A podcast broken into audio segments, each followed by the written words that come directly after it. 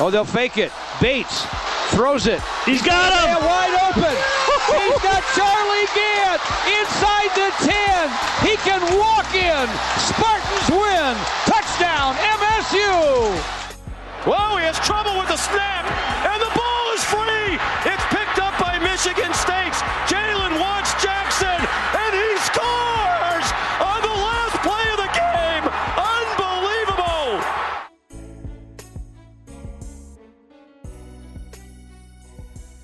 Ladies and gentlemen, boys and girls, children of all ages, welcome to Green and White Noise. My name is Chris Vanini. I'm joined by Colt Pouncey. We are your hosts, and it's time to talk some Michigan State football. A comfortable win over Northwestern and a new lawsuit involving Mark Dantonio. Uh, Colton, you're still in Chicago as we are recording this. Uh, you're from there. You stayed there for the for the game in Evanston how is the mood in the city? Is there a hangover across the greater Chicago area for the hometown Wildcats losing? Yeah, you know, in terms of uh, heartbreaking losses in recent Chicago sports history, this is probably up there with the uh, double doink from the uh, Bears Eagles game. it's definitely going to take some time to recover from this one. Uh, no, just a real tough, tough break for uh, Chicago's Big Ten team, but uh, MSU was able to leave with a W, so good for them, I guess. And a reminder to everybody who's listening this podcast is available wherever you get podcasts. Uh, we have our weekly Thursday preview pod that's only available on The Athletic. We had a lot of good stuff on there last week. Um, so subscribe and check that out if you have not yet.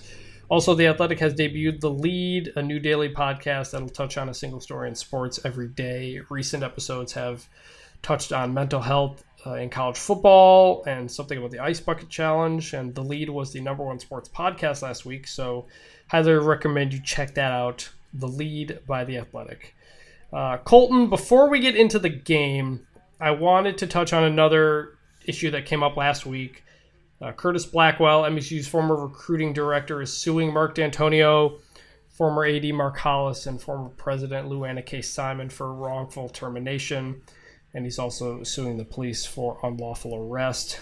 And some background for people who maybe saw this last week and didn't totally know what to make of it.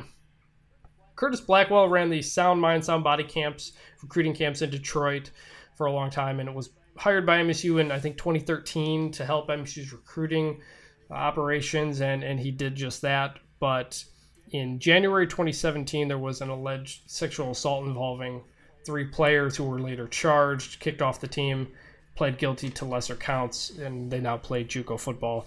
In February of that year, Blackwell was suspended by MSU, and an investigation led by the Jones Day law firm noted that Blackwell had spoken with the three players and a parent and did not pass any of that info on to MSU. Uh, that's also partly why Blackwell was arrested, though he wasn't charged.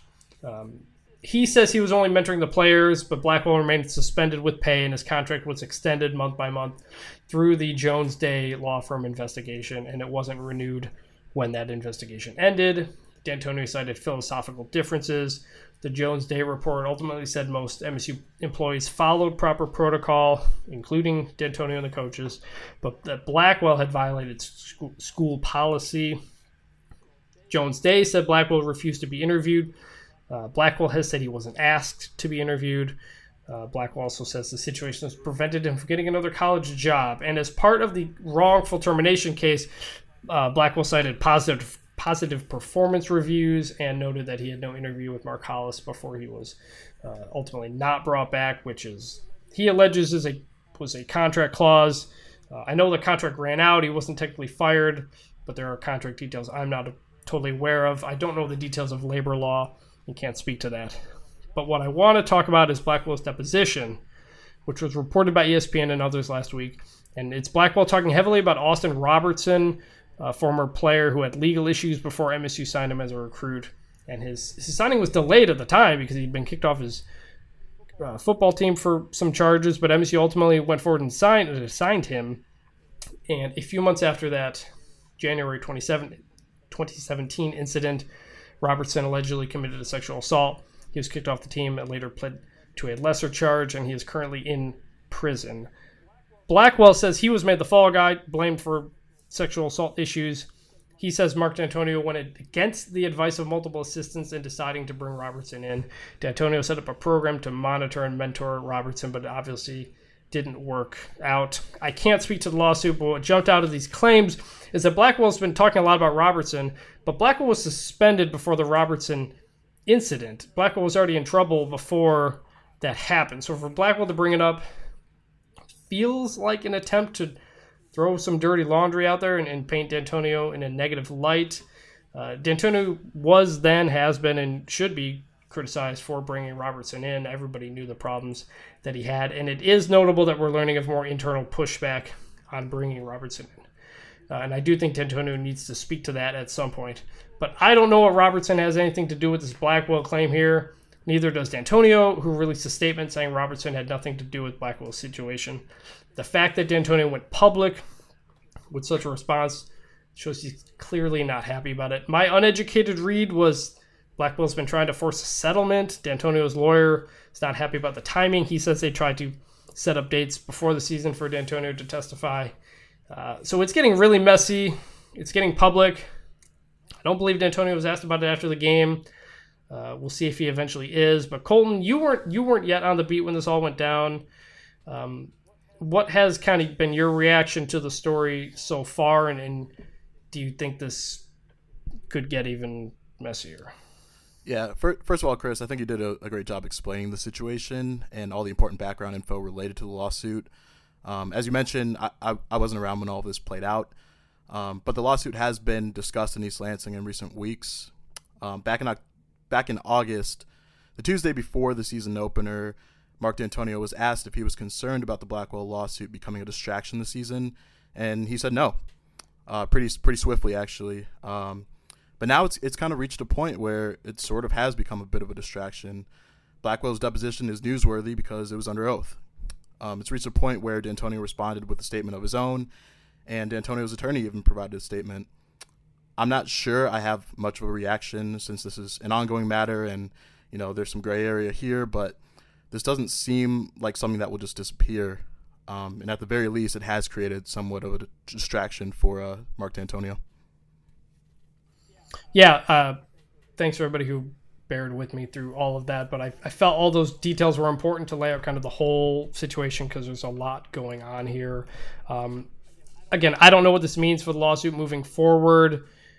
I don't think Robertson has much to do with it but that doesn't make what Blackwell said in the deposition, again under oath, uh, irrelevant. Because if assistants did say that they, you know, wouldn't want their daughter around him, and Dantonio still went forward with it, I would like to see a response from him on that specific issue.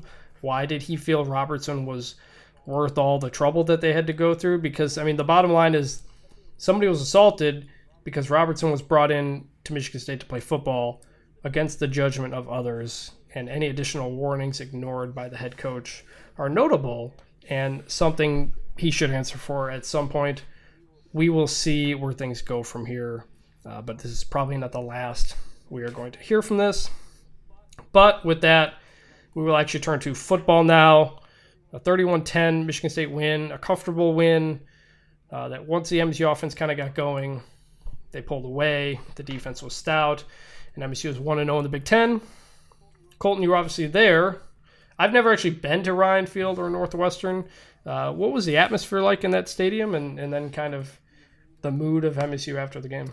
Yeah, that was, that was a pretty comfortable win. Um, it was close for a little bit, but I think the, the, the outcome was really never in doubt once it got to a certain point in the second half. Um, obviously, it was Mark Dantonio's 110th win at Michigan State. He's now the winningest coach in program history. So the celebration there um, on the field lasted a little bit longer. It seemed like there was a nice uh, post game celebration in the locker room for him too, with with some of the players. Um, but also, I, I just think this team likes to play on the road. It's probably good away. It's probably good to kind of step away for a little bit after the first three games at home. Um, granted, there were a lot of MSU fans in attendance, uh, but I do think it was nice to have a performance like this away from Spartan Stadium. And the most important thing is that this team started off one and zero oh in the Big Ten, and they sort of shook off last week's loss. Yeah, the last couple years, I think they've they just look more comfortable on the road sometimes. I don't know if it's because they don't have to. It, it, just there's less pressure from the home fans. There's you're not getting booed by your home fans. I think I, I haven't been in Spartan Stadium in a while, but just coming through the TV, you get the sense that everybody is just waiting for like two bad drives in a row and then for people to start to get restless you can it comes through the screen that everybody's just kind of waiting for something to go wrong. Uh, but MSU scores a touchdown on the opening drive here which they've done in three or four games. And I, I tweeted at the time i said that's not been the problem. The problem has been the rest of the game. And after that the number of drives kind of went nowhere. Uh, they eventually get kind of a kind of a two minute drive at the end. Uh, then there's some stuff that slowed things down before halftime, but they get a touchdown, 14 to 3 halftime score. Uh, second half, they put together some scoring drives, some long drives, eight plays, more more than that, and they put the game away early in the fourth quarter. Took advantage of turnovers, finished drives. That, that was my biggest key to the game we talked about on Thursday was was um, finishing drives when you when you get uh, in the red zone when you get on northwestern side of the field, and they generally did that. Lewerke was solid. Elijah Collins was solid. Wide receivers were pretty good. Matt Seybert had uh, two touchdowns as, as a, an interesting red zone option from the tight end. Um, Colton, what were your kind of biggest takeaways from the game in terms of maybe what you expected or what you wanted to see? Yeah, you know that that red zone efficiency was something that we both talked about, and you mentioned that on the last podcast. Um, so it, it really was good to see that. Um, the offense was opportunistic and finished off those drives. Really, you know, MSU scored four touchdowns in this game on offense. The last time they'd done that was against a Power Five team, at least, was the 2017 Holiday Bowl. Uh, so that was certainly encouraging, and, and that's what you needed to see. Um, you know, the 404 yards of offense against Arizona State were nice, but if you want to beat good teams, you'll need to convert field goal opportunities and, and some of those takeaways in, in, in opponent's territory. You got to convert that into touchdowns and meaningful points and that's what Michigan State did against Northwestern. And I think now their next challenge is to find some consistency, really before you know you get into that October stretch where you face Ohio State, Wisconsin, and Penn State back to back to back. Yeah, I mean they only had 337 yards against Northwestern, 4.7 per play. That's not great, but they when they got a turnover, they they turned it into points. When they got the red zone, they turned it into a touchdown. And that's the difference between that's the real difference between winning and losing, not how many yards you pick up in between the 20s. And I think this game uh, kind of really showed that. Um, we so we opened the the listener voicemail line. I forgot to tweet it after the game, uh, but we we put it out there and we got one from Marcus in Atlanta. So let's listen to what he had to say. This is Marcus down in Atlanta, Georgia, calling after that game. You know, I'm, I'm glad to see us win. Uh, know, it felt great to see us have some offense, especially when you see Michigan go up to uh, Wisconsin and struggle. But it's like from, uh, you know, that Avengers and uh, Endgame movie where Hawkeye's like, "Don't do this," you know, "Don't give me hope."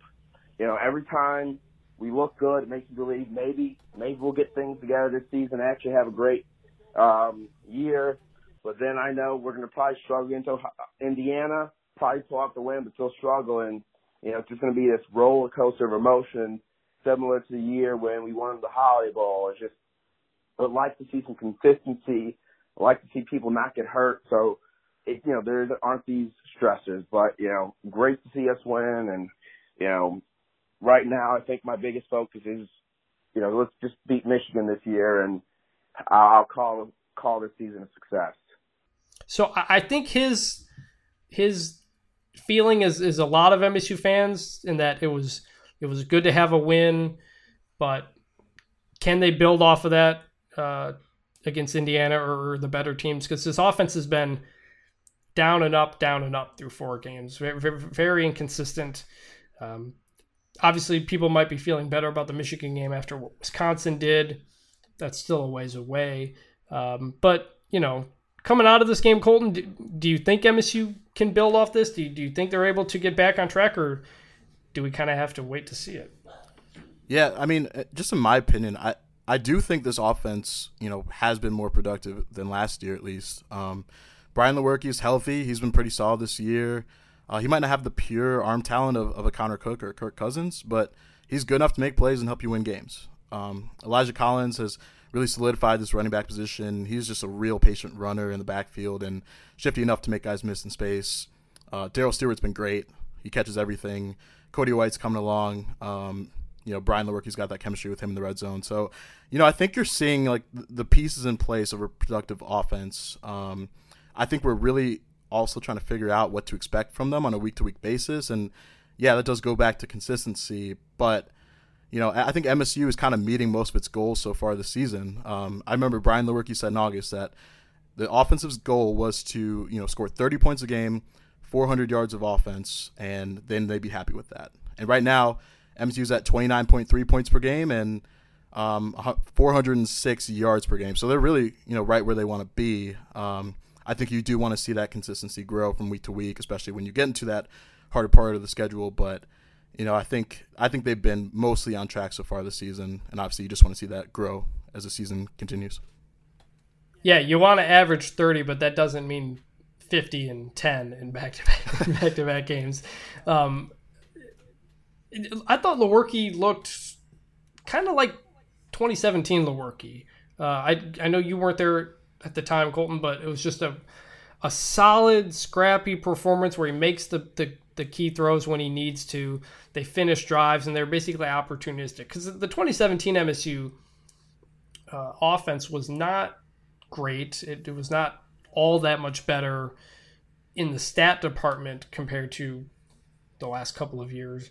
But they they they, they performed well in the fourth quarter. They they they they converted in the red zone. They they were better on third down uh, Lewerke got over the turnovers problems that he had, and so that that that looked like the old Lewerke that I hadn't really seen in a while in a situation like this. Um, we haven't talked about the defense, but uh, Joe Bachie was everywhere. He had 14 tackles, 13 solo tackles, and I saw on Sunday night that Dantonio said Bachie had 50 something points in, in whatever the MSU defensive scoring system is. And considering uh, and, and, that what's considered a good performance is 17. So to get, to get 50 something, it's it, it sounded like Dantonio thought that was one of the best individual defensive performances he has ever seen, and you could kind of tell early that Bachie was he was not a step too slow on plays in the flat. He was getting through holes on, on the goal line stuffs. What did you make of him and the defense? Yeah, I mean, I, I, tweeted like within the first couple minutes of the game that Bachie was just flying to the ball whenever you know attacking opportunity was there. You got to tell it was going to be one of those games early on. Um, yeah, and his overall numbers at the end, you know, you, you mentioned it, 14 tackles. Um, he had a sack, he had an interception, a couple tackles for loss. So that was that was about a complete performance I've seen from Joe Bachie since I've been on the beat. Um, and he's the guy that that kind of sets the tone for the defense and when he's balling like that, it, it, pumps everyone else up. You got a bunch of Illinois guys um, along the defensive line, and they're pumped up to get going. Mike Panasiuk and Raequan Williams. So that defensive effort, it, it's something that you can come to expect on a weekly basis. But it definitely seemed like they turned up a notch against Northwestern. So let's go to our uh, moments of the game. So the Le'Veon Bell, how did he do that moment of the game? I'm actually going with Northwestern on this one, and it's the kicker and that field goal that they made, uh, their first points of the game, that thing nearly went out. He kicked it from straight on. It was nearly outside the right goalpost, and then ended up on the left side of the middle of the goal of the goalpost. I've never seen a hook like that ever. I don't know what you were there. Was it like was it crazy windy? It, there was a decent amount of wind, yeah. Uh, but still, just watching that, you had no idea where it was going to end up, and it, it, actually went through. So yeah, that was a wild field goal. I, I, thought it was for sure a miss, and then it it was. Uh, I just I'd never seen anything like that before. Even in even in like crazy wind for it to just cut like that, it was like a it was like a golf hook or like a curveball. Just just really weird. Kind of blew my mind. Uh, what was your what was your Le'Veon Bell? How did he do that moment of the game? I'll go with uh, Josiah Scott's interception. Um, he made this diving kind of acrobatic uh, interception on a ball that looked, it looked like Hunter Johnson might have been trying to throw away, but you know he picked it off anyway. and I think that was huge for him. He's you know, he had a chance to come away with an interception late in that Arizona State game. It, it would have been tough. He was kind of falling on the ground, but uh, he's had a couple of opportunities and hasn't hasn't come through yet. So for him to get that interception, I think that you know that'll help him going forward. And also, that interception gave the offense the ball back. You know, late in the in the, the second quarter, right before the half, and they punched it in for a touchdown, gave them a, a 14 3 lead going into the half. Um, Brian Lewerke talked about that and said that was kind of a huge momentum swing for the offense, and that kind of set the tone for the second half. Um, so you know, if that touchdown doesn't happen, it's a seven-three game going to halftime, and I think at that point your mind starts to wander. Oh, oh man, we're getting back to last year's offense. So, so honestly, that that interception really affected the offense and the defense. So I'll go with I'll go with that one. That was that's a good one. Yeah, he was diving out of bounds. I didn't think he I didn't think he had it. Uh, did a great job of getting the feet in. Uh, great play. Uh, as for the John L. Smith screwing it up moment of the game, uh, I go with Cody White fumbling two punt returns. One of them he was dancing around and fumbled it. The other was a, a muff that I think he got back. Um, he eventually got pulled for Brandon Sowards, which drew a lot of groans from MSU fans, I think, after memories of Sowards not returning punts last year. But he did return one and had a good return. But yeah, Cody White getting pulled off of the punt return team for you know he's got moves. We we can you can see that he he made a couple guys miss on that return before he fumbled. He made a bunch of guys miss on the trick play that didn't work. He's the kind of guy you want in a punt return situation, but you got to hold on to the ball. It's the first thing, and and nothing will lose. You you won't lose a job quicker than if you fumble the ball. So that's my screwing it up moment of the game. How about you? Yeah, I'll. This is kind of a collective effort. I'll go with the uh, the second team defense. Um, you know, kind of giving up that late touchdown in the game. MSU was up 31 and 3. Final score is 31 to 10. Obviously, you know, most teams would, would take 10 points. Most defenses would at least. Um, but, you know, players on this team, they want as, you know, as few, few points allowed in games possible. Uh, this is actually the second time the second defense has, has kind of given up a touchdown. We saw that in the in the Western Michigan game. So through four games, MSU's only allowed 44 total points, and I think 14 of those are attributed to that second team defense. Um, so really only 30 when the starters are in there. Um, obviously not not a huge concern when you're already up late in the game, but maybe something to monitor, especially when some of those guys start to take over next year. That, that's a, that's a good that's a good point. I mean, 30 points through four games. So they sit here at three and one through four games. I think if you said that at the beginning of the year, people would be like, okay. But the way that the games have played out, I think has led led to some consternation. Uh, they got another Big Ten one with Indiana this week. What, what, what do you what kind of sense do you get of, of the mood? Do, do, do you feel that the team is more optimistic moving forward than than the fans are? You know, I think well, especially after Northwestern, I think um, most players are definitely optimistic after a win. I, but at the same time, I, I think they do realize they need to be more consistent. They can't have this kind of Jekyll and Hyde type offense. Um, they they got to put more consistent points on the board. They can't go from 51 and, and 7 the next week. Um, and I think they understand that, especially knowing that you got Indiana coming up and then a couple of really tough Big Ten games, and they don't really have much room for error going forward. Um, so, so I do think they're cautiously optimistic. You know, whenever you have a defense that's allowing 11 points a game, you have to feel good about your chances of, of competing in a game. Um, and now it's just about again that offense just you know making more things happen in the game and, and not letting it come down to maybe one or two plays at the end. Um, but I, no, three and one, I think they're fine with that so far. And and it's better that the one is a non-conference game because it, it, that that makes you know if you want any chance at winning the Big Ten, the Indiana game this week is a, is a must have because after that it's Ohio State, Wisconsin, Penn State, two of them on the road all of them top 15 teams. Uh, so yeah, you got to kind of make your hay before you hit that stretch when things might not go the way you want. Uh, but we will talk about Indiana on Thursday, and that'll do it here. Again, we'll be back Thursday to talk Indiana on the preview podcast. That's only for subscribers. Again, please rate, review, subscribe. Give us any feedback. Uh, we definitely read all of it, and we really appreciate that. So let us know what you think we appreciate it when people uh, tweet at us about it. So that'll do it here. For Colton Pouncey, I'm Chris Vanini. Thanks to our producer, Mike Zimmerman, who always fixes audio problems we have when we try to do this thing. He's great. Shout out to the road dog, Jesse James, and we will talk to y'all later. Hey there, everybody. We are excited to share some big news. Our team here at The Athletic and our friends at Wondery just launched a brand new daily sports show called The Lead that we know that you are going to love. The Lead is the first daily sports news podcast that will cover everything from the world stage to the hometown. With the help of The Athletic's more than 400 writers and editors, co-hosts Kavitha Davidson and Anders Kelto will bring you sports news up close and personal each weekday morning. You are about to hear a preview of the lead. Subscribe to the lead on Apple Podcasts or wherever you're listening right now so you don't miss an episode. There is also a link in the episode notes that will take you there and check out theathletic.com slash the lead to read the stories that will be featured on the lead moving forward.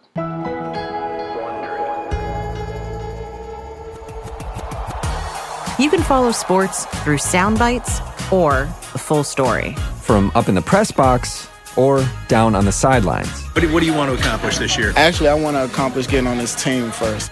This fall, a new daily podcast brings you closer to the sports stories that matter. Stories about players. A guy like Zion just represents that hope of the failures of the past don't matter because we've got this guy now. That's the buzzer. Oh, he knocks it down. Stories about hometowns. You will see hundreds of people wearing number 32 Simpson jerseys uh, in the stands on Sunday afternoons for a Bills home game. And stories about the teams you love. This was the first chance for all those baseball fans to see their guy. From The Athletic, home to the best storytelling in sports. And Wondery, the company behind Sports Wars and Gladiator. I'm Kavitha Davidson. And I'm Anders Kelto. Introducing The Lead. Faster, faster. Go beyond the box score, five days a week. This isn't a story where you go to some place and interview the athlete and go home. It stays with you. Are you kidding? I have never seen anything like that. The lead premieres September 16th on Apple Podcasts or wherever you're listening right now. Oh, The Lead. Sports up close. Hey, hey, I need some more of that.